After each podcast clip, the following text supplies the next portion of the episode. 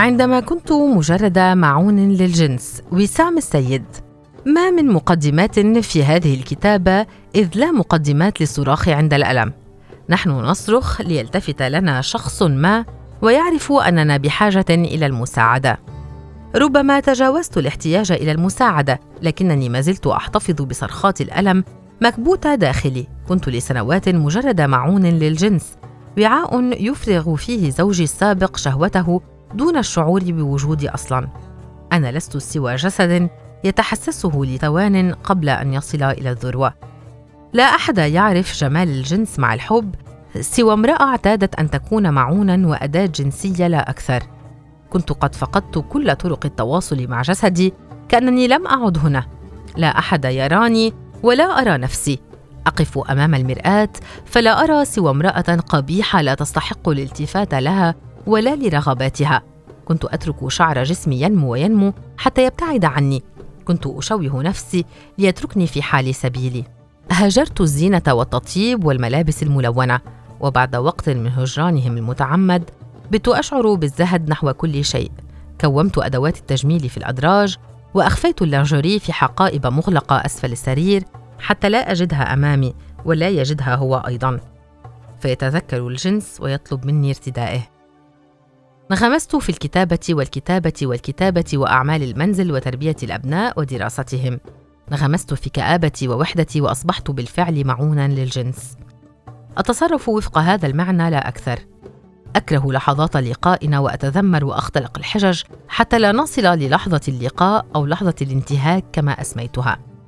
بعد سنوات وسنوات من القهر والانتهاك والحزن والألم وفقدان الجسد والنفس والروح أخيرا انفصلت. انفصلت بقرار واع بعد أن فقدت سنوات من عمري وكنت على شفا أن أفقد نفسي. بمجرد انفصالي وضعت قدمي على أول خطوات التعافي من المشاعر التي كانت مكبوتة بداخلي.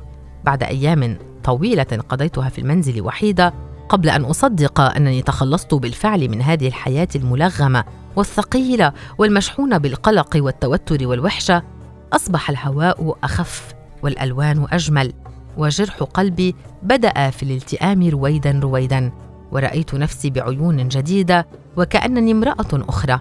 كانت المفاجأة الكبرى لي أن نفسي هي الحب.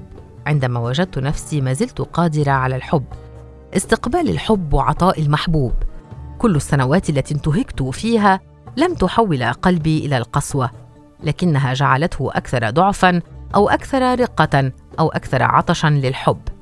كنت بحاجة حقيقية إلى أن أحب رجلا يحبني كما أنا دون طلبات إضافية على شكلي أو تعديلات على شخصي. رجل يحبني كما أنا يضمني ويقبلني ويعانقني وأنام في حضنه لساعات طويلة دون أن يوقظني شخص أو شيء.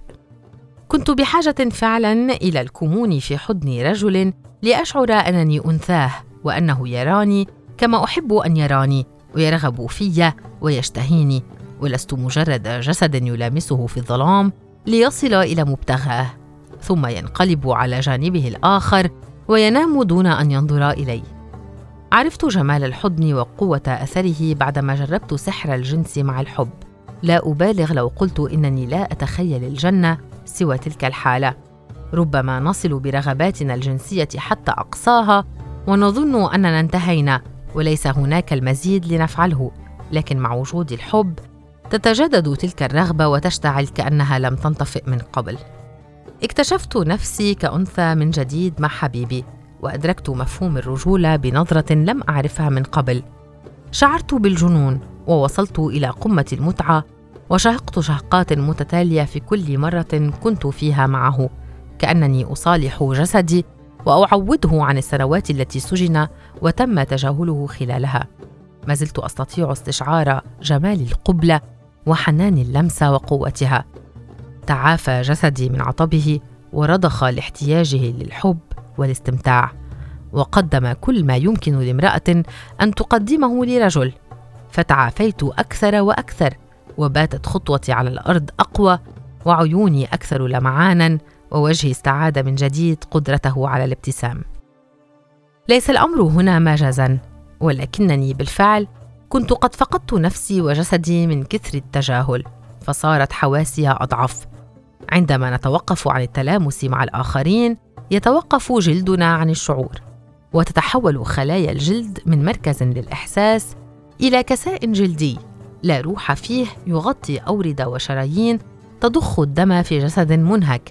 غير قادر على التواصل ويحدث العكس تماما كلما تلامسنا وتعانقنا مع من نحب.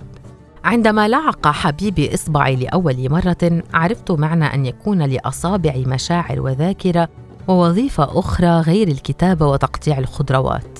عرفت معنى أن يحتفظ جسدي بالحب بين طياته ويحفظ رائحة الحبيب ويميزها من بين كل الروائح عرفت كيف لامرأة أن تشتهي رجلا بعينه وتتمنى البقاء بجواره وكأن العالم يبدأ وينتهي بين ذراعيه بعد سنوات من انفصالي أستعيد أحد أهم أسباب رغبتي في الانفصال.